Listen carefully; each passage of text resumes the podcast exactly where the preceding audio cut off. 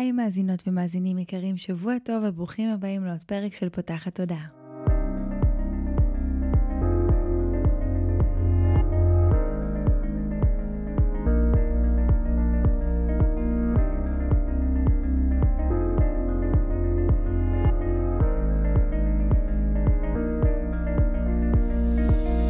זו הפעם הראשונה שלכם כאן, פותחת תודעה היא תוכנית שנועדה להעביר רעיונות, לאתגר תפיסות ולפתוח את צורת החשיבה האוטומטית שנהוגה אצל כולנו, לכל מיני כיוונים חדשים במטרה להכניס לחיים שלנו יותר כלילות, שלווה, זרימה, אהבה, קרבה וחופש, גם במערכת היחסים שלנו מול עצמנו וגם במערכות יחסים נוספות. אני ניצן אלפסי, אני המנחה של הפודקאסט הזה ואני מאמנת תודעתית ומלווה תהליכי עצמה אישית בעזרת כלים מעולמות התמודע, האנרגיה והרוח. ובפודקאסט הזה אני גם מראיינת וגם מדברת בעצמי על כל מיני נושאים שמעניינים אותי, מסקרנים אותי, ואני חושבת שהם בעלי ערך וצריכים להגיע גם לאוזניים שלכם. הפרק שלנו היום הוא פרק סופר חגיגי, מיוחד, מרגש, מדהים, מלהיב, ואין לי עוד אה, מילות אה, תואר בשביל לתאר אותו. אה, זה פרק המאה של הפודקאסט פותחת הודעה, אני לא מאמינה שעברו כבר מאה פרקים, שכבר שנתיים, כל יום ראשון פרק חדש יוצא אליכם, כל פעם אני חושבת איך להביא את האנשים הכי מעניינים, את הנושאים הכי חשובים. ככל שהדבר הזה הולך וצובר תאוצה, זה הולך ונהיה יותר ויותר מדהים, הפודקאסט כבר חצה את החצי מיליון האזנות. אה, אני מקבלת מכם תגובות מדהימות, כל פעם מכיוון אחר, על פרקים שנגעו בכם, על כמה הפודקאסט הזה אה, ממש משנה תודעה בשבילכם, פותח תודעה, משנה חיים. אה, ואני באמת מתרגשת מהדבר הזה שיצרנו כאן, שהוא מתחיל נורא בספונטניות, אני בכלל לא ידעתי שלזה זה הולך להגיע, אני אמרתי, טוב, נו, נקליט 12 פרקים, נראה לאן זה יגיע. מפה לשם פרק 100. אה, לא יאמן. אז את הפודקאסט הזה, את הפרק הזה ספציפית, אה, הקלטתי ביחד איתכם באירוע פרונטלי שעשינו ביקב כרם ברק, אה, בערב באמת עם אנרגיות שלא מעולם הזה. נפגשנו לדבר ולהקליט פרק על איך להשפיע על תת המודע שלנו כדי ליצור את החיים שתמיד חלמנו עליהם, באמת להבין שנייה מה זה הדבר המדהים הזה שנקרא תת המודע שלנו, מה זה אמונות מקבילות, איך עובדים עם זה, איך משנים את תת המודע שלנו, על מה זה משפיע, איך הוא משפיע על המציאות שלנו, ממש אה, להיכנס לעומק של הנושא הזה. אז את הפרק אתם תשמעו עכשיו מתוך ההקלטה שהייתה באירוע, ושוב תודה לכל מי שהגיע, היה פשוט מדהים ותענוג לראות אתכם אה, מעבר למסכים, לאוזניות, אה, זה באמת היה ערב מרגש שאני... לקח אותי ללב שלי וילך איתי עוד הרבה מאוד זמן, אז שתהיה לכם האזנה נעימה ופרק מהשמח. טוב, אז uh, נתחיל מערב טוב, וברוכים הבאים לפרק המאה של פותחת הודעה. אמ, אני לא יכולה להסביר לכם כמה אני מתרגשת, אבל אני חייבת להגיד שמה זה כזה עזרתם לי אמ, לקחת כזה נשימה ארוכה ולהרגיש שהכל בסדר, כי הרגשתי שיש פה כל כך הרבה נשים וגם גברים, כי ראיתי שיש פה גם כמה גברים, עם עיניים ממש טובות, והרגשתי שכאילו סבבה, גם אם יהיה פדיחות, כל מי שנמצא בקהל כזה רואה אותי בעיניים טובות, אה, וזה ממש כזה עושה כזה נשימה עמוקה.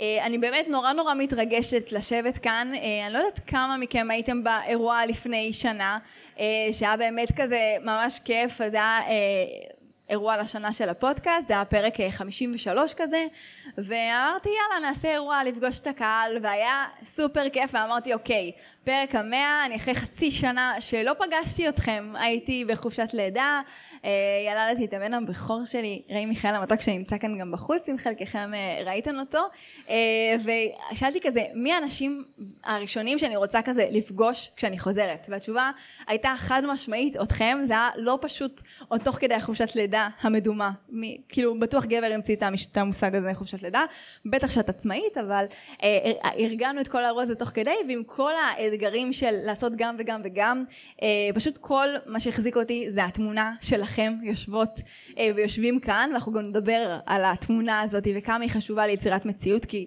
בזה הפרק שלנו הולך לעסוק, אה, באיך בעצם להשפיע על תת המודע שלנו ובאמצעותו לייצר את המציאות שלנו.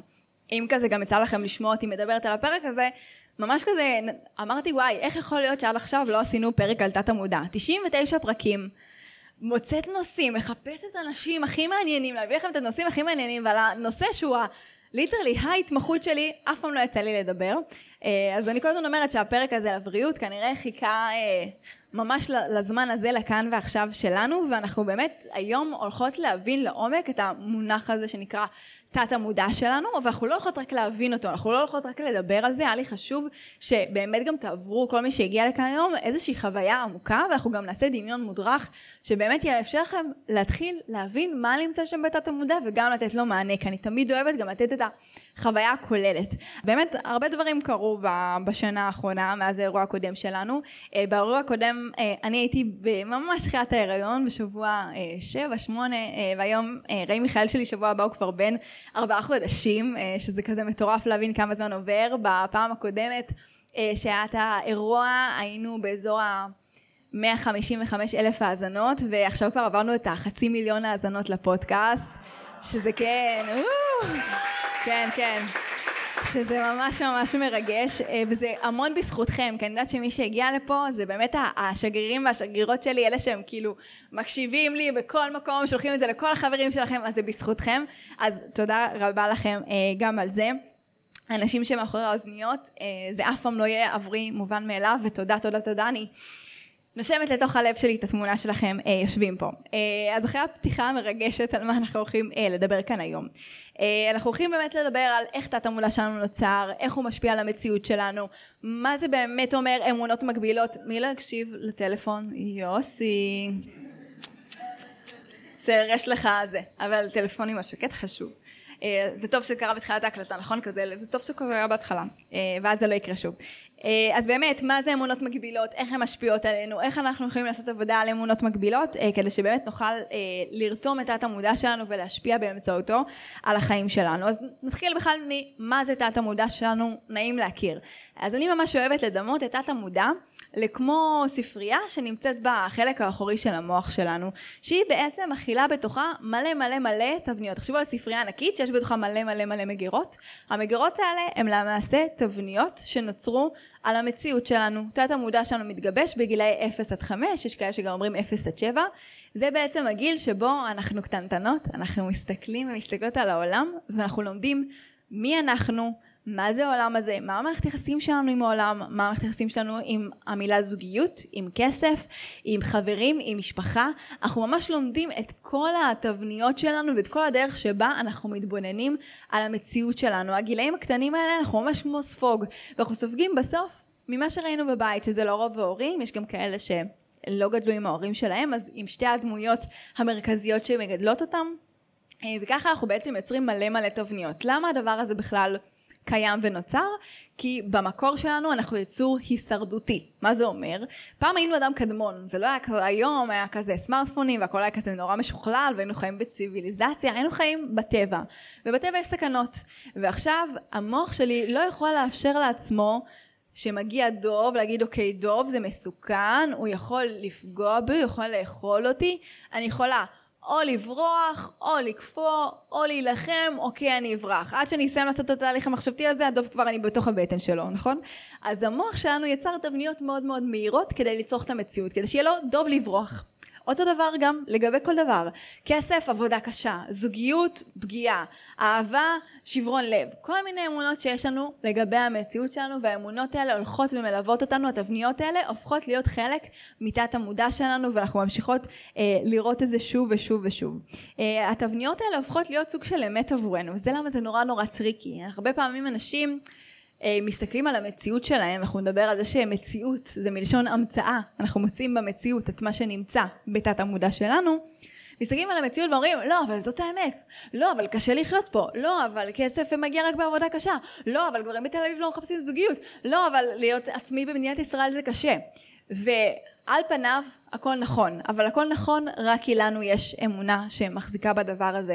ויש לנו כמו לופ כזה, שאנחנו נדבר עליו גם הרבה היום, הלופ הזה שבא ואומר, יש לי אמונה בתת המודע, אני מסתכלת, אנחנו תכף נדבר על איך תת המודע משפיע עלינו בשלושה היבטים, אני מסתכלת על המציאות שלי, אני חושבת שזו המציאות, אבל זה בעצם רק ההשתקפות של תת המודע שלי, המציאות מחזקת לי את האמונה של תת המודע, אז אני אומרת, הנה, זה לא רק אני אמרתי, גם חברה שלי לא מוצאת גברים בתל אביב, גם החברה הזאת היא בעלת עסק והיא אומרת שאי אפשר להיות בעל עסק בישראל, זה נראה לנו, זה, זה הלופ, האשליה הכי מתעתעת שיכולה להיות, כי המציאות תראה לנו שאנחנו צודקות.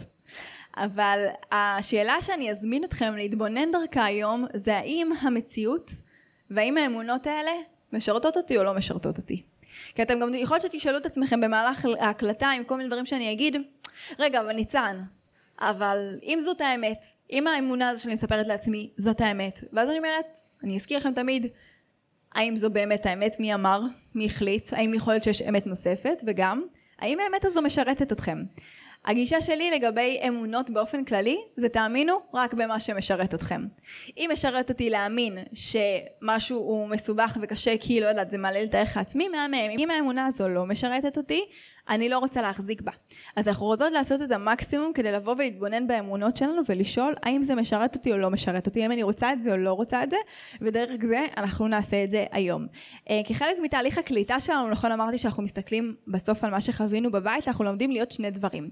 או בדיוק כמו מה שראינו בבית, או בדיוק ההפך. מכירות את זה? אני בחיים לא אהיה כמו אימא שלי, אימא שלי עשתה ככה, אני אהיה אימא אחרת, אני אהיה ההפך, או וואו, אני רוצה להיות בדיוק כמו מה שראיתי בבית, אני רוצה שהזוגיות שלי תהיה בדיוק כמו של ההורים שלי. אנחנו תמיד נמגנט או בדיוק אותו דבר או בדיוק ההפך. איפה הבעייתיות? גם אותו דבר וגם בדיוק ההפך זה לא מי שאני. זה לא האני האותנטי, הנקי, הפיור שלי. ובעיניי בכללי, תהליכים של התפתחות אישית ותהליכים שעובדים על אמונות מגבילות בכלל, הם נועדו לאפשר לנו להתקרב למי שאנחנו. להתחיל להסיר את כל ה... מי אנחנו אמורות להיות, מה ראינו בבית, מה נראה לנו שטוב, מה למדנו, ולהתחיל להתקרב למה אני רוצה. עכשיו זה קשה, אחרי שהרבה שנים הייתי בריצוי וחייתי מתוך אמונות מגבילות, אבל אנחנו סוללות את הדרך בשביל שהדבר הזה יקרה, אה, וזה ממש ממש חשוב. המטרה שלנו בסוף היא באמת להצליח למצוא את מי שאנחנו באמת. אמ, הסיבה שבגלל אנחנו רוצות להכיר את תת המודע שלנו היא בעיקר כי כל עוד אנחנו לא מכירות את האמונות שלנו ואנחנו לא מכירות את מה שנמצא בתת המודע שלנו אנחנו בעצם שבויות. אה, קרל יונג אמר את זה הרבה יותר טוב ממני יש לו משפט מאוד יפה שאומר עד שלא תהפוך את תת המודע שלך למודע הוא ימשיך לנהל אותך ואתה תקרא לזה גורל. אני אחזור על זה משפט יפה. עד שלא תהפוך את תת המודע שלך למודע הוא ימשיך לנהל אותך ואתה תקרא לזה גורל. ואני באה עם כוונת לב היום, שאתם לא תסתכלו על שום דבר במציאות ותגידו ככה זה. זה מה יש. זה, זה, זה המציאות, רק, זה הגורל שלי, זה מה שנגזר עליי. כל דבר במציאות שלנו הוא בר שינוי דרך העבודה שאנחנו נעשה על תת המודע, אה, ואם יש משהו אה, שאנחנו רוצות והוא לא קורה במציאות שלנו, זה בסך הכל כי יש איזושהי אמונה אה, בתת המודע שלנו שזה המציאות שהיא ממגנטת. ברגע שנשנה את תת המודע, נוכל לבוא ולשנות גם את זה. עכשיו, בתחילת הדרך, ממש הייתי עושה הרצאות כזה באמת על מה זה תת מודע ואני זוכרת זה היה עוד במודיעין שגרתי אצל ההורים שלי זה היה כזה הרצאה לקהל הרחב ואז איש מבוגר כזה שישב בשורה הראשונה פה בצד ואז הוא עושה לי אז למה זה לא טוב כל התת מודע הזה? אז אמרתי לו תראה זה לא טוב או רע זה פשוט מה שזה. אה, זה לא בא לרעתנו זה לא בא לפגוע בנו גם לפעמים כזה אולי אתם יושבות ואומרות כזה שיט מה זה התת מודע הזה? איך כאילו מעיפים אותו אי אפשר, אז, אז המטרה שלנו זה באמת להתיידד איתו והוא פשוט נמצא שם ודרך ההיכרות שלנו איתו אנחנו יכולות לרתום אותו אה, בשביל ליצור את החיים שאנחנו רוצות ובאמת לזכור שיש כאן בחירה. הסיבה שהעסק שלי נקרא לבחור באור, אם חלקכם שמתם לב זה ככה כתוב אה, גם בשם שלי באינסטגרם, אה, זה גם כי זה השם הראשון שחשבתי עליו שפתחתי בגיל 22 את העסק, סיפור אמיתי, אבל גם כי הבחירה הזאתי היא אחד העקרונות הכי חשובים שעליהם כל העשייה שלי מושתתת. זה שאני רוצה שתזכרו ששום דבר הוא לא גזירת גורל. יש לנו בחירה לבחור בטוב, לבחור באור, לבחור במציאות שאותה אנחנו רוצים. אז בואו נבין שנייה לעומק אה, איך תת המודע משפיע עלינו בשלושה היבטים. מקרן, פילטר ומגנט. אז ההיבט הראשון זה מקרן. תדמיינו שתת המודע הוא כמו מקרן שנמצא לכם כאן והוא מקרין, והמציאות שלכם, מה שאתם קוראות לו המציאות, החיים שלכם, הם כמו קנבס לבן, או כמו הבד הזה שעליו מקרינים את המקרנים. אה, ומה שאתם רואות במציאות שלכם זה ההקרנה של מה שנמצא בתת המודע שלכם. הדרך הכי טובה שאנשים שואלים אותי איך אני אדע מה נמצא בתת המודע שלי, אני אומרת להם, תסתכלו בחוץ. מה שתראו בחוץ, בהקרנה הזו שאתם רואים, זה מה שנמצא בתוך תת המודע שלכם. אמ, זה יכול לבוא לידי זה שאנחנו אמ, נבוא ונרגיש את ה...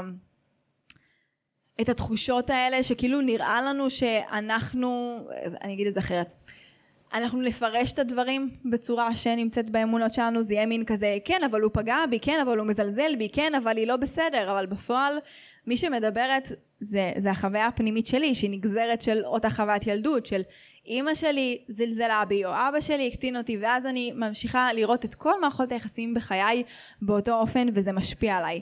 האופן השני שתת המודע משפיע על המציאות שלנו, זה בעצם כמו פילטר, כמו אלה שיש באינסטגרם. תדמיינו שכאילו תת המודע בא וצובע את המציאות בצבע מסוים. המציאות כפי שהיא, היא עובדות.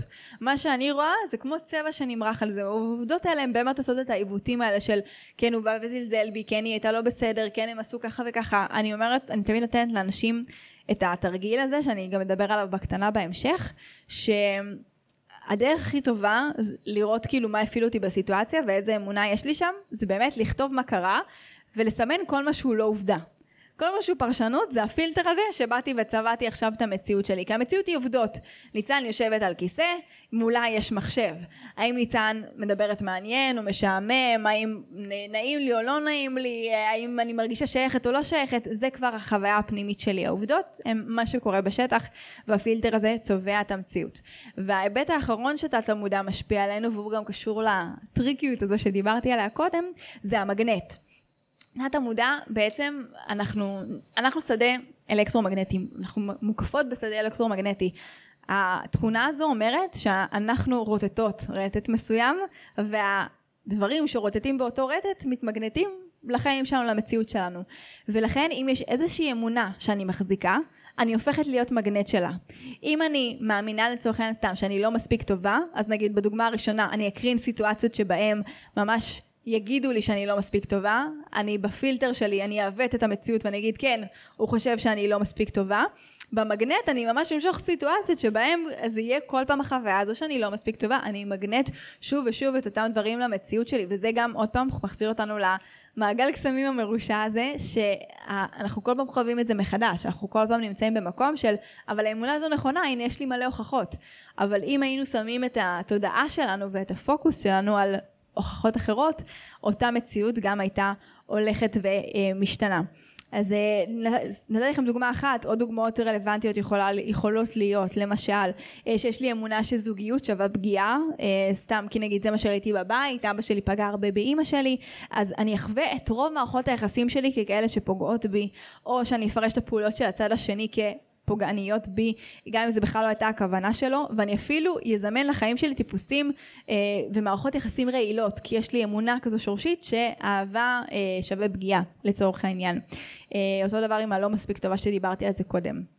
אה, תת המודע שלנו בעצם מורכב מכמה רבדים. יש לנו את הרובד המנטלי, שזה כל מה שקשור לאמונות המקבילות שלנו, הניתוח שלנו, האופן המנטלי, הניתוחי שדרכו אנחנו מסתכלים ומסתכלות על המציאות.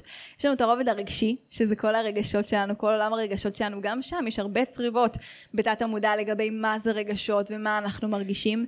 אה, יש לנו את תת המודע הפיזי שלנו, כל הקשר הזה בין גוף לנפש, שגם עליו דיברנו לא מעט בפודקאסט, אה, מה המשמעות של כל מיני איברים מסוימים, למה אם כואב לי באזור מסוים, מה זה בא להגיד לי, תת המודע הפיזי שלנו ממש זוכר ואוגר בתוכו זיכרונות שהם אחר כך משפיעים על כל מיני אה, כאבים שנמצאים בתוכנו. יש לנו את הרובד האנרגטי, שזה כל מה שקשור לשדה שלנו, אה, וגם לחיים הקודמים שלנו. אחד הדברים שגם באמת אני משתדלת מאוד להביא לפודקאסט ואני רואה שזה מתקבל בזרועות פתוחות, זה הרבה תוכן שמדבר על גלגול נשמות ועל חיים קודמים, אה, וזה באמת גם עוד איזשהו מטען שאנחנו סוחבות. מי היינו בגלגול קודם, רשמים אפילו עם בן אדם מסוים שלא בא לנו בטוב כי חווינו מולו משהו בגלגול הקודם. עליהם, אה, כל מיני זיכרונות גלגוליים שגם מלווים אותנו, ומי שקשה לו עם המילה הזו עדיין, למרות שהוא מקשיב לפודקאסט אה, לא מעט, אז אפשר גם להסתכל על זה כמטען גנטי אה, בין דורי, זה לא סוד וזה לא חדש, שבסוף דרך ההיריון האימא מעבירה לילדים כל מיני רשמים, יש לנו גם פרק על זה במיוחד, על איך תקופת העוברות משפיעה עלינו כבוגרים. אז גם כאן, בסוף מה שחוויתי אה, בבית שלי, במשפחה שלי, זה עבר בהעברה גנטית בין דורית, וזה גם חלק מתת המודע אה, הנשמתי שלי, ויש לי תת המודע ההישרדותי, שזה כל מה שקשור לקצת, אה, נחזור להתחלה לאדם קדמון הזה, עם הדוב, כל מה שקשור לאינסטינקטים ההישרדותיים שלי. האם כשאני מרגישה מאוימת, או כשאני מרגיש מאוים, אני נלחם, אני כופה, או אני בורח. זה האינסטינקטים ההישרדותיים שלנו, והאופן שבו אנחנו נגיב, והדבר הזה גם קשור אה, לתשוקות. היכולות שלנו, לתחושת פשן הזו בחיים, מי שיש לו כזה גוף אה, הישרדותי מאוד כזה יצרי, אה, הוא יחווה תשוקה ברמה מאוד גבוהה, לפעמים גם תשוקה שורפת, זה לא תמיד אה, דבר חיובי. כל דבר שהוא לא מאוזן למעשה הוא לא יהיה כל כך חיובי וזה גם ישפיע על יכולת הביצוע שלנו כי ההישרדות הזו היא מאוד מאוד מניעה לפעולה ואם החלק הזה הרובד הזה בתוכנו לא יהיה מאוזן אז גם יהיה לנו או ממש קל להוציא דברים לפועל או ממש קשה. זה יהיה בשני הקצוות למעשה של הסקאלה. אה, ובעצם כשאנחנו מדברים על תת המודע, הרבה אנשים מתייחסים רק לרובד המנטלי, רק לאמונות המקבילות, שאנחנו נתייחס אליהן היום הן חשובות. אבל חשוב לי שתבינו שריפוי בתת המודע קורה באופן רב-ממדי, הוא קורה בכל הרבדים. כשאני בקורס היל מלמדת אנשים על ריפוי עצמי, אני לא מלמדת אותם רק איך לעשות שינוי של אמונות מגבילות, אני מלמדת גם איך להתחבר לרגש ולעשות עבודה רגשית, איך לעבוד עם הגוף הפיזי שלנו, איך לעבוד עם הגוף האנרגטי, איך לעבוד אה, עם החיבור הזה שלנו לעצמנו, מהסיבה הפשוטה שהמון פעמים אני שומעת, כן, אבל ניצן, הייתי אצל אה, מטפל כזה או אחר, או אצל מאמן, או דיברתי, או אני יודעת, אתם מכירים את אלה? אני יודעת מה כל האמונות המקבילות שלי, אני סופר סופר מודעת, אני כאילו, אני מקשיבה לפודקאסטים, אני קוראת פוסטים, אני כאילו סופר יודעת הכל, אבל עדיין במציאות משהו תקוע. למה זה קורה? כי באמת בשביל לשנות את המציאות, לא מספיק שנעבוד רק על החלק החשיבתי. אנחנו רוצים לתת ריפוי באופן רחב לכל מה שנמצא בתת המודע שלנו, אה, וזה באמת יאפשר להקרנה על המציאות הזו להשתנות, ול... לתקיעות הזו להפסיק להשתחזר, כי גם תת המודע, תבינו, זה כמו מעין ספירלה, יש לי את החוויה הראשונית שצורבת את האמונה, ובגלל שאני מגנט, אני כל הזמן משחזרת שוב ושוב, אתם מכירות את זה? כל פעם אותו בוס שאני לא מסתדרת איתו, כל פעם אותה מערכת יחסים שמסתיימת בגלל אותה סיבה, כל פעם אותה חברה שתוקעת לי סכין בגב, כל, ואני כל פעם מסתכלת ואני אומרת, איך יכול להיות שנפלתי בפח הזה עוד פעם? למה זה קורה? מהסיבה הזאתי. וכשאנחנו עושות את העבודה, אנחנו בעצם אה, רוצות לא רק לרפא את השורש, אנחנו רוצות גם לרפא הרבה פעמים את השחזורים של אותה חוויה, כי לפעמים החוויה הראשונית, אוקיי, קר, קרתה בגיל קטן ואין לי חיבור רגשי אליה, אבל יכול להיות שחוויתי שחזור שלה בגיל 13 נגיד, שסתם, בתור ילדה, אה, דוגמה כזו שאני אוהבת לתת, זה אה, אמונה נגיד שנצרבת שאני לא ראויה. איך אמונה כזו יכולה להצרב מהדברים הכי קטנים? היה, לא יודעת, הביאו, היו הרבה ילדים, ואימא שלי אמרה, לא, לך לא מגיע ממתק, כי התנהגת לא יפה היום. מה ילדה לומדת? אני לא ראויה, לא מגיע לי. לא מגיע לי ממתק, לכולם מגיע ורק לי לא מגיע, אז אולי אני לא ראויה. ואז אני אמשיך לשחזר את הלא ראויה הזו גם במערכות יחסים ובעוד המון מקומות אחרים. אז לפעמים לא יספיק שרק נפגוש את הזיכרון הראשוני ונדבר על איך עושים את זה עוד מעט, אנחנו נצטרך גם לפגוש את הילדה הזו בת ה-13 שחוותה שהיא לא ראויה שעשו עליה חרם בבית ספר ואת הילדה הזאת או את הנערה הזאת או את האישה הזאת אפילו שהרגישה לא ראויה שהבן זוג שלה שהייתה איתו חמש שנים פתאום חטף סיבוב והחליט שהוא לא רוצה להתחתן איתה. זה הרבה דברים לאורך הדרך וכולם צריכים ריפוי יש בתוכנו המון המון אה, ילדות, נערות, מתבגרות, אה, נשים גם, לא, זה כאילו כן, כל, המון חלקים אנו צריכים ריפוי אה, ולכולם אנחנו נרצה לתת מענה. אבל אם בכל זאת אנחנו נדבר על האמונות מגבילות, כי אלה בסוף התבניות המרכזיות שיש לנו, הם הם בעצם, אני קוראת להם אבני הבניין של תפיסת המציאות שלנו. אה, אמונה מסוימת בתת המודע, חשוב לי רגע שנדבר על המונח הזה, מגבילה. כי מה זה אומר בעצם אמונה מגבילה? אמונה מגבילה יכולה להיות אה, אמונה, אני אשאל את זה אחרת, האם האמונה שאני אה, מוצלחת זה אמונה מגבילה? על פניו לא, אמונה טובה, נכון? אני יכולה להגיד לכם שזו אמונה שהגבילה אותי מאוד, כי מגיל מאוד קטן זה תמיד היה כזה, את נורא מוצלחת, תפוח כזה מוצלח, תפוח נופל רחוק מהעץ, מצטיינת, ו... נכון, הרבה שנים זה שירת אותי וזה דחף אותי להישגים, אבל למשל כשהפכתי להיות בעלת עסק, המוצלחת הזו שם אותי בסטרס וגרם לי להיות בקצב שהוא כל כך לא מדויק לי וכל כך לא היה לי נעים, כי כל הזמן הייתי צריכה להוכיח. הייתי צריכה להוכיח שאני ילדת פלא הזו, המוצלחת, המצליחנית, ואם אני לא עומדת בתדמית הזאת שנוצרה לי מתוך האמונה המקבילה, אז מי אני?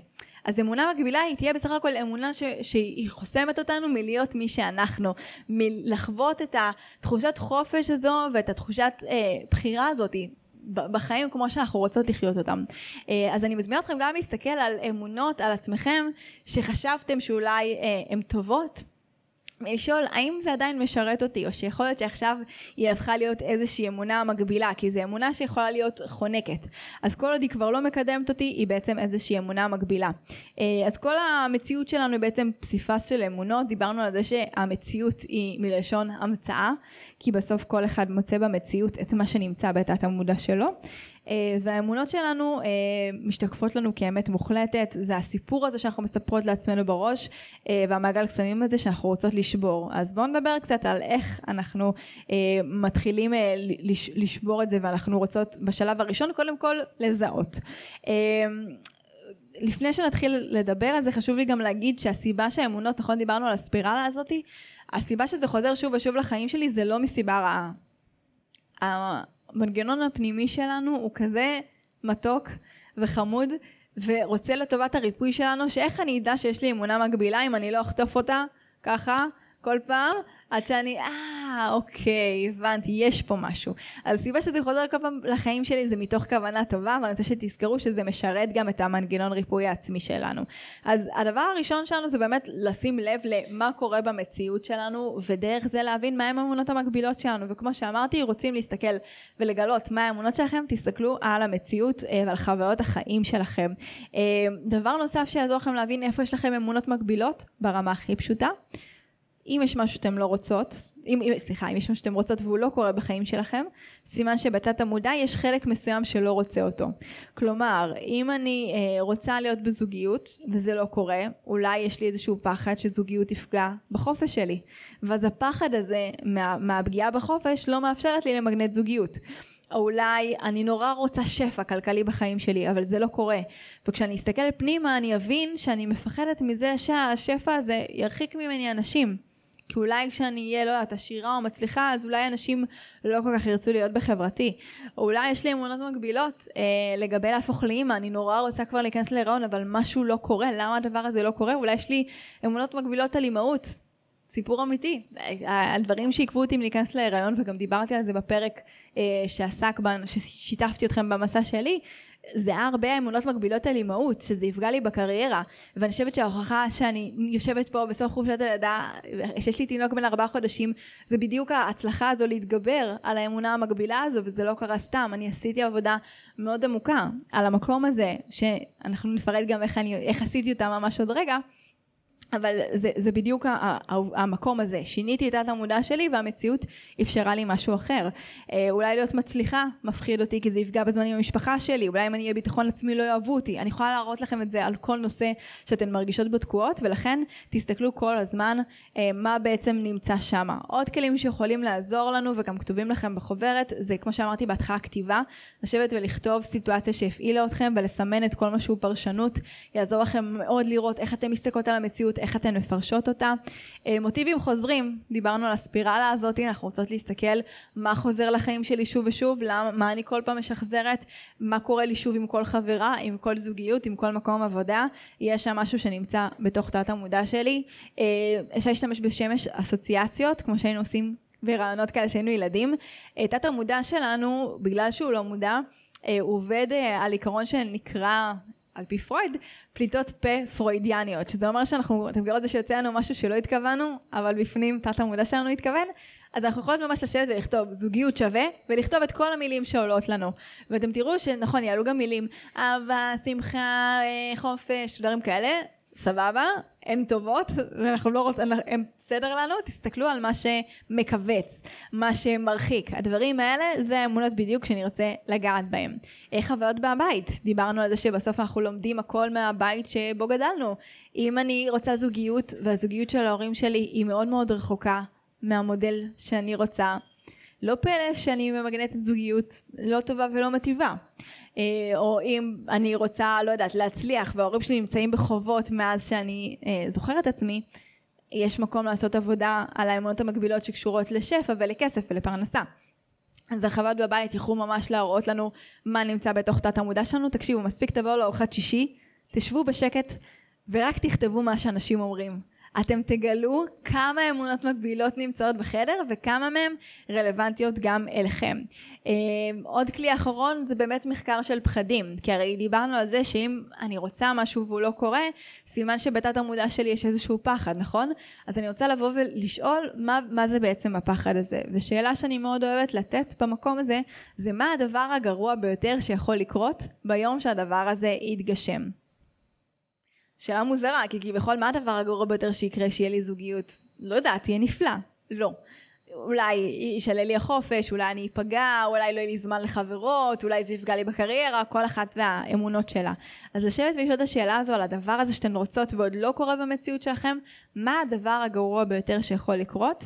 ביום שהדבר הזה יקרה, אתם לא תאמינו כמה דברים אה, עולים בכתיבה חופשית. תהיו כנות עם עצמכם, כן? זה כאילו לפעמים כזה בתרגילים האלה לא נעים לנו, הכתיבה נורא שמה את האמת מול העיניים, אבל תהיו אמיצות ואני מבטיחה לכם שזה מאוד מאוד ישתלם לכם. אה, אז איך אנחנו מפסיקות להיות מנוהלות על ידי האמונות האלה? אז בשלב הראשון זה המודעות. ברגע שאני יודעת שיש לי אמונה מגבילה בנוגע למשהו, אני כבר יכולה להתחיל לעכב את המנגנון תגובה האוטומטי הזה. זה לא אומר שתמיד אני אצליח, יש גם רמות מודעות שאנחנו נמצאות בהן, לפעמים זה רמת מודעות של רק בדיעבד אני אומרת שיט, נכון, פירשתי את זה ככה כי יש לי אמונה שלא רואים אותי, אבל הוא ראה אותי, זה פשוט אני, ואז יהיה רמת מודעות של תוך כדי הסיטואציה אני אתעצבן עליו, בואנה הוא לא רואה אותי, שיט רגע לי יש אמונה כזאת, תנשמי, ועדיין אני אצא עליו. אה, יהיו פעמים שאני אצליח להיות ממש בנקודה הזאת של אוקיי, אני מופעלת, אני אצליח לזהות את זה ואני אצליח להגיב אחרת, ואולי בפעם הבאה אני אצליח כבר לא להגיב בכלל, אני אצליח כבר לא לפרש את המציאות כלא רואים אותי. אה, וברגע שאני יודעת שיש לי אמונה כזאת, אני יכולה הרבה פחות להאשים והרבה יותר לנשום. זה קורה לי המון פעמים עם אה, איליה בעלי, המון המון פעמים אני כזה, או, לא רואה אותי, ואני כזה ניצן, יש לך אמונה כזאת, תנשמי. לא תמיד אני מצליחה, לפעמים אני מתפוצצת, לפעמים אני כועסת, ובא לי גם להניח את זה כאן, כי שלא תחשבו ש... אני מדברת אליכם ממגדל השן או מהאולימפוס. אני כמוכם בדיוק. אבל המודעות הזו מאפשרת לי לצאת מתוך הסיטואציה ולהצליח לפעול אחרת, וזה דבר מאוד מאוד גדול. הדבר השני זה הטלת ספק. להתחיל לשאול האומנם, בטח על אמונות שקשורות לדברים אוניברסליים. האומנם כסף מגיע רק בעבודה קשה? האמנם זוגיות אה, תמיד צריכה לבוא על חשבון החופש שלי? האמנם כל דבר שיש לכם שאתם מרגישות שמגביל אתכם תשאלו האמנם. ברגע שאני שמה סימן שאלה במקום סימן קריאה אה, עולם חדש יכול אה, להיפתח ואז גם התודעה שלי מתחילה למגנט הוכחות אחרות. האמנם כסף מגיע רק בעבודה קשה? אולי לא, אוקיי, בום, מגיעה למציאות שלי הזדמנות שמראה לי שאני יכולה גם להשיג כסף בקלות ובפשטות, ואז התודעה שלי אומרת, היי, יש לי פה הוכחה. וככה מתחילה להיבנות אצלנו אמונה חדשה, כי בסוף זה נבנה מתוך ההוכחות האלה. אותו דבר זה גם מוביל אותי לאמונות סותרות. אם לצורך העניין אני מאמינה ש...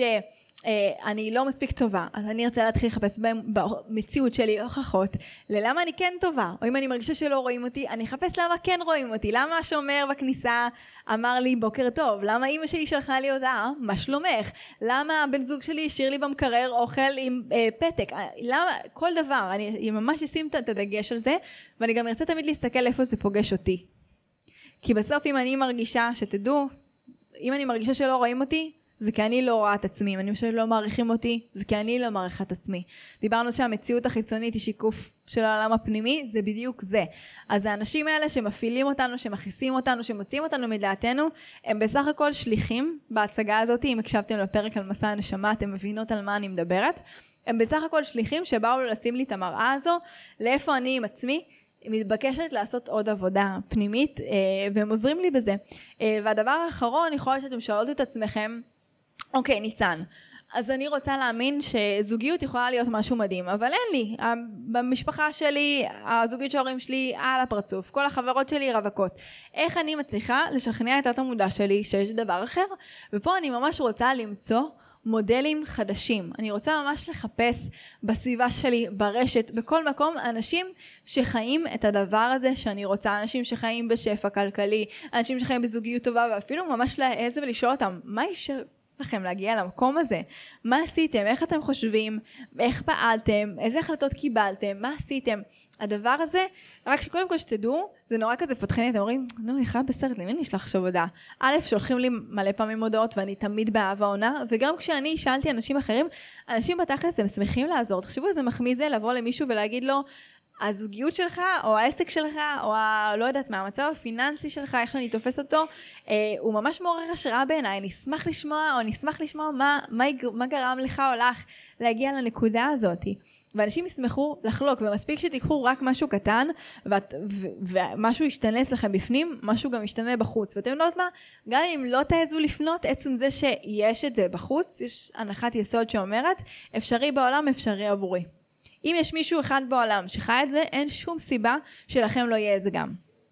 אם זה קיים בחוץ, לא משנה, זה תמיד נכון כזה, לא, אבל הבסיס שלו אחר, ויש לו היסטוריה כזו. אני כל פעם שאני נכנסת ללופ הזה של, לא, אבל יש לה את זה יותר, ואם מתחילים במצב כלכלי אחר, ואם יש לה את זה, אני אומרת לעצמי, ניצן, בולשיט. בולשיט. אפשרי בעולם, אפשרי עבורך. וגם עוד יותר מזה אני אגיד לכם, אם זה הגיע למציאות שלכם, סימן שזה נמצא פה מעבר לדלת, ואתם רק צריכות לעשות את הפעולה של לפתוח. המון פעמים אנחנו אה, רוצים משהו, ואז אנחנו רואים את זה בכל מקום, נכון? רוצים להיכנס להיריון, כולם בהיריון, רוצים לקנות רכב, לכולם יש את הרכב הזה, רוצים לפתוח עסק, כולם פותחים עסק, רוצים לעשות כנס, כולם עושים כנס. כל פעם כזה, יש משהו שאנחנו רוצות, ואז אנשים אחרים עושים את זה, ולפעמים זה יוצר קיבוץ. אם אני מתכווצת, זה סימן שהכלי שלי עוד לא, עוד לא מוכן עד הסוף, כאילו יש עוד איזה עבודת גדילה והרחבה לעשות את זה. ביום שאני אסתכל החוצה ואני אצליח לראות אנשים שיש להם את מה שיש לי ולהגיד, mm, היקום מסמן לי שזה שלי, שזה עוד רגע בדרך אליי, אז זה יגיע. גם פה אני יכולה לתת את הדוגמה הזו בדיוק אותו דבר עם ההיריון, כמה הייתי כזה מתכווצת על כל אחת שהייתי שומעת, ומתי ידעתי שאני אכנס להיריון? כש... חברה אחת סיפרה לי שהיא נכנסה, ושמחתי, ממש ממש שמחתי, ואמרתי, אוקיי, זהו, עכשיו זה השלב שאת מוכנה, במקום שבו אני מצליחה להיות בלב נקי מול הדבר הזה, ולזכור שהם בסך הכל שיקופים שמזכירים לי שהדבר הזה אפשרי עבורי. הדבר הזה, אני כלי מספיק רחב בשביל להכיל את, ה, את השפע הזה. אה, והדרך הכי משמעותית בעיניי, גם לזהות את האמונות וגם לשנות אותם, זה דמיון מודרך. עכשיו, אני ודמיון מודרך זה באמת, זה, זה, זה, זה סיפור אהבה, ואני יודעת שהרבה אנשים באים ואומרים, אבל לא, לא תמיד עולה לי, ולא תמיד מצליח לי, ואני נרדמת, ואני לא מתחברת, ואנחנו היום מלא אמונות מקבילות, אנחנו היום נטפל גם בהם, אה, ויהיה לכם חוויה מדהימה של דמיון מודרך. אבל דמיון מודרך הוא כלי מדהים מהסיבה הפשוטה שהמוח שלנו לא מבדיל בין דמיון לבין מציאות. זאת אומרת שאותם חלקים במוח שלנו ממש ברמה המדעית עובדים בין אם אנחנו מדמיינות משהו לבין אם אנחנו חוות אותו בפועל. דוגמה הכי קלאסית, נעשה עכשיו תרגיל פשוט, תעצמו את העיניים, זה עוד לא הדמיון מודרך המלא, נעשה לכם ככה חוויה, תעצמו עיניים, יכולות להחזיק עדיין את הכוסות, אה, ותדמיינו שאתן נכנסות בדלת של הבית שלכם, הולכות למקרר, תדמיינו איך המקרר שלכם נראה. אתן פותחות את המקרר, רואות כזה את כל האוכל הטעים שמסודר שם, ובאחד המדפים מחכה לכם חצי לימון פרוס. תכניסו את הלימון הזה לפה בדמיון שלכם, ממש תמצצו ותרגישו את הטעם שלו. לידו יש קוביית שוקולד. תיקחו אותה, תכניסו אותה לפה, תרגישו איך השוקולד כזה נמס לכם בתוך הפה, ממלא את כל חל הפה כזה ברוק כזה נעים, טעים. עכשיו תפתחו את העיניים. כמה מכן הרגישו את הבלוטות רוק שלהם עובדות, את הדברים האלה זזים. למה זה קורה? כי המוח שלנו לא מבדיל, והדבר הזה יכול מאוד מאוד לשרת אותנו בהיבט הזה שאנחנו יכולות ממש לחזור, נכון? דיברנו שהאמונות האלה נצרבו בילדות. אנחנו יכולות ממש בדמיון מודח לחזור לאותה סיטואציה בילדות, שאותה אמונה נצרבה, ולעשות שם שיפט. עכשיו, אני לא משנה את הסיטואציה, כי אני לא יכולה לשנות את האנשים, אני לא יכולה לגרום לאימא שלי לתת לי את השוקולד, אני לא יכולה לגרום למי ששבר לי את הלב או פגע בי, לא לפגוע בי. המציאות קרתה בדיוק כמו שהיא הייתה צריכה לקרות, ואני גם באמת תמיד מנסה כאילו להנחיל ולהזכיר את זה, דברים קורים בדיוק כמו שהם היו צריכים לקרות. מה שאנחנו כן יכולות לשנות זה את המענה שאנחנו ניתן לעצמנו בתוך הסיטואציה. מה שאנחנו עושות בתוך דמיון מודח זה למעשה הורות מתקנת.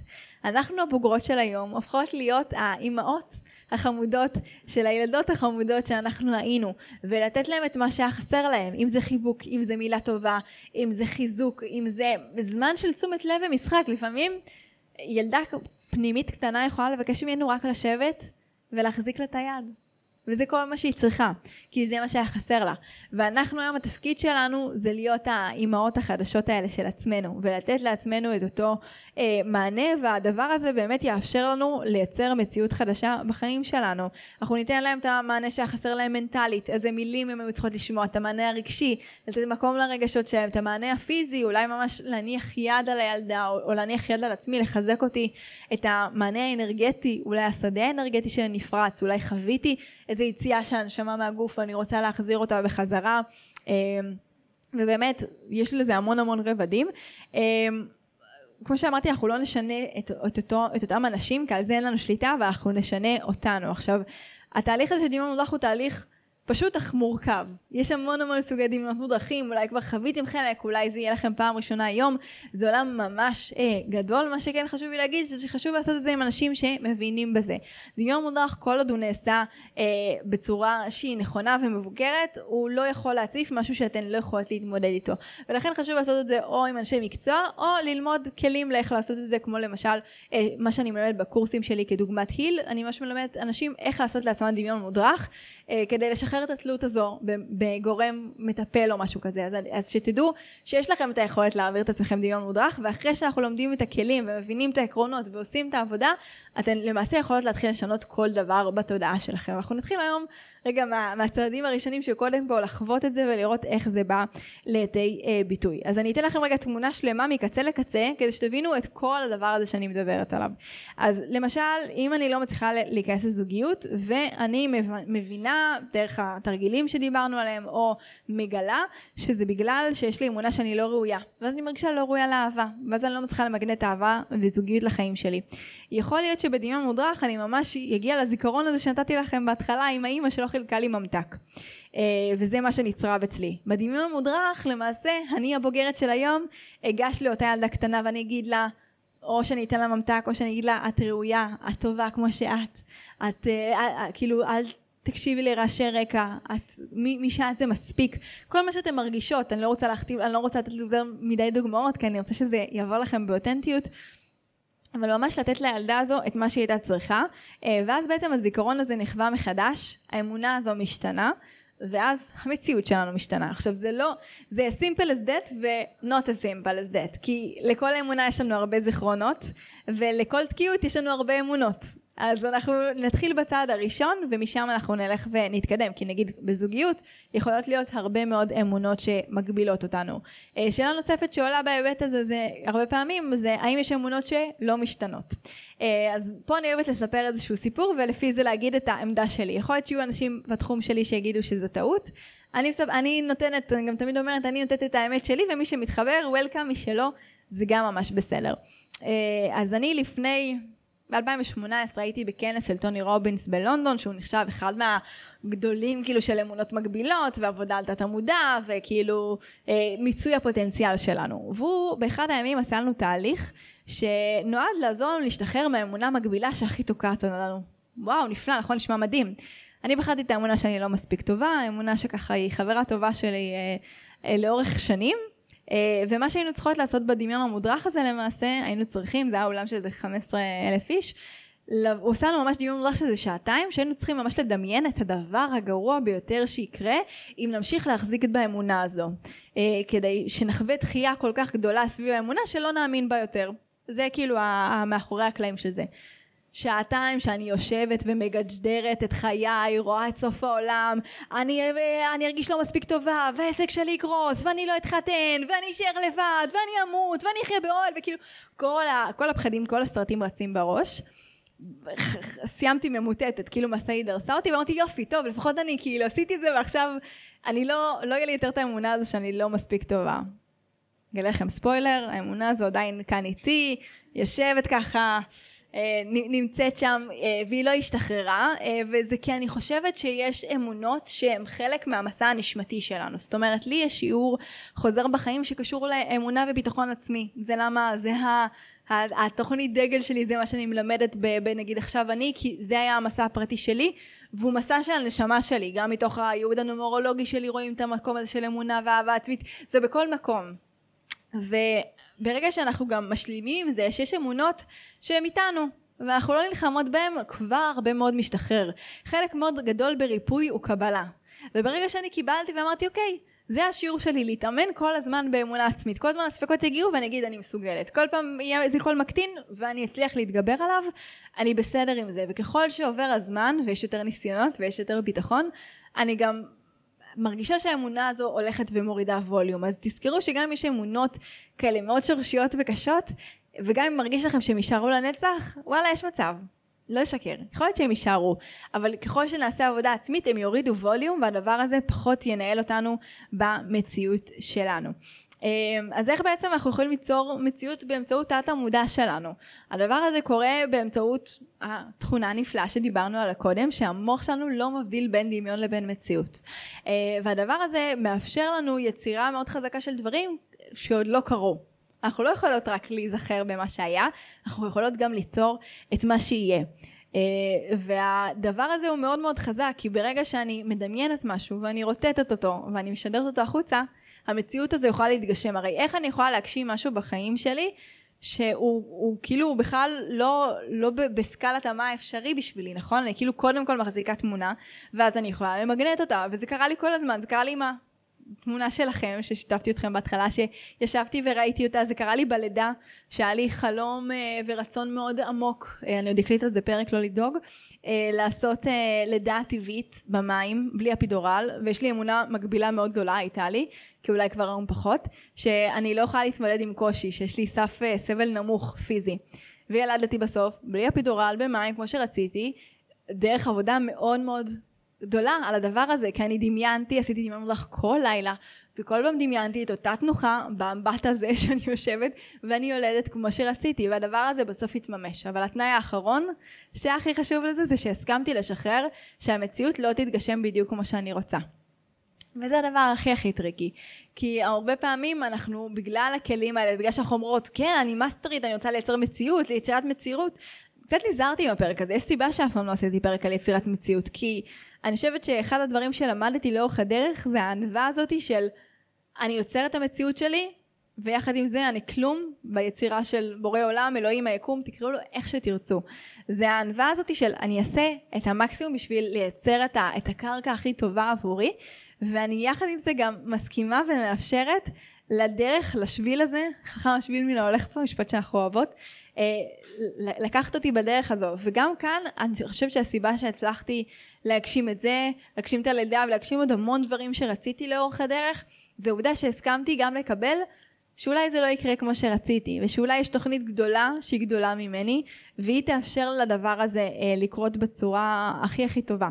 אה, ואז בעצם ה, ה, אני, אני רוצה שתזכרו שהשלב הזה בשביל לייצר מציאות זה קודם כל להכיר את האמונות המקבילות שלנו, להחליף אותם באמונות שמקדמות אותנו ולשחרר אמונות שמעכבות אותנו, להחזיק את התמונה הזאת של הרצון הזה בתודעה שלנו, לפעול בעבור זה, כי צריך לעשות, אני עשיתי עבודה, אני מודרך, לקחתי ליווי, לקחתי דולה, עשיתי המון דברים נגיד בשביל זה או פה, עשיתי, שיווקתי, סיפרתי לכם, באתי, תרגלתי, עשיתי המון המון דברים בשביל שזה יקרה, ואז לשחרר שליטה ולאפשר לזה לקרות.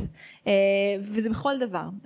אנחנו עושות עושות עושות ואז אנחנו מרפות. זו האומנות הזאת של בין לעשות לבין לשחרר. אה, וכשאנחנו בעצם אה, מצליחים לעשות את הדבר הזה, אנחנו יכולים להצליח לזמן את אותה מציאות שאנחנו רוצים. אז אני ממש רוצה שתזכרו שהמציאות תדייק את עצמה בצורה הכי מטיבה עבורכן, שאתם תזרעו את כוונות הלב שלכם, אתם תעשו את העבודת ניקיון הפנימית שהיא המסע הנשמתי שלנו, כן? כן? הנשמה שלנו כבר בחרה את האמונות המקבילות שלנו, והיא בחרה את ההורים שילמדו אותנו את האמונות המקבילות האלה, והיא כבר יצרה את הכל. כאילו כל מה שיש לכם בתודעה, אל תסתכלו ותגידו, וואי, איזה באסה שיש את האמונה המקבילה הזו. לא. הנשמה שלכם בחרה את האמונה המקבילה הזו, הנשמה שלכם בחרה את המסלול חיים הזה. כל מה שקורה פה הוא חלק מתוכנית מה זה גדולה. להתמסר, להסכים לעשות את העבודה בשמחה, לא להסתכל על זה כעבודה קשה, לא להסתכל על זה כוואי, יש לי מלא מה לנקות, גם לי יש מלא מה לנקות, אני יודעת לנקות הכל ויש לי עדיין מלא מה לנקות, ביום שיסתיים הלנקות אני מחזירה ציוד, כאילו הנשמה תסיים את התפקיד שלה פה. אז ממש להיות במקום כזה של להס, להסכים ללכת את הדרך הזו בשמחה אה, ובהתרגשות. אה, אז זה ככה בגדול, בקטן, בארוך, בקצר, על איך לייצר את המציאות שלנו באמצעות תת המודע שלנו. אה, דיברנו על קודם כל באמת להכיר את הדברים, להכיר את התודעה שלנו, להבין את האמונות המקבילות שלנו. דיברנו על איך תת המודע שלנו משפיע על המציאות שלנו, מקרן, מגנט ופילטר. דיברנו על זה שאנחנו רוצות להכיר ולהבין מה בדיוק נמצא בתת המודע, להיות מודעות אליו יותר, לסגל מודלים אחרים, אמונות והוכחות סותרות, אה, לאמן את התודעה שלנו שהדבר הזה אפשרי. דיברנו על דיון מודרך, שזה כלי שיאפשר לנו, ועוד רגע אנחנו גם נחווה אותו כאן אה, בלייב למי שנמצא כאן באירוע. נחווה איך באמת אנחנו יכולות לפגוש אה, ולכוות מחדש את תת המודע ודיברנו על היכולת שלנו להשתמש בוויזואליזציה, היכולת שלנו לדמיין גם את העתיד, להחזיק את התמונה הזאת שאנחנו רוצים להגיע אליה ולאפשר למציאות להדביק את הפער. תזכרו, אנחנו מחזיקות את התמונה, אנחנו מתחילות להקרין את הדבר הזה החוצה, המציאות תהיה חייבת להסתנכרן עם הדבר הזה אה, ואם זה עדיין לא קורה, אז תזכרו שיש שם או איזושהי אמונה מקבילה או שזה רק עניין של זמן עד שמציאות תדביק את הפער, תזכרו, אף אחד, אנחנו לא יכולים לפתוח שעון היקום. יש לכל דבר את הקצב ואת הזמן שלו, אנחנו רק יכולות לדאוג שהכלי שלנו יהיה מספיק רחב ובשל ומוכן לקלוט את כל השפע הזה שרוצה להגיע אלינו. אז uh, תודה רבה לכם על הפרק הנפלא הזה, uh, ואני מקווה שלמדתם.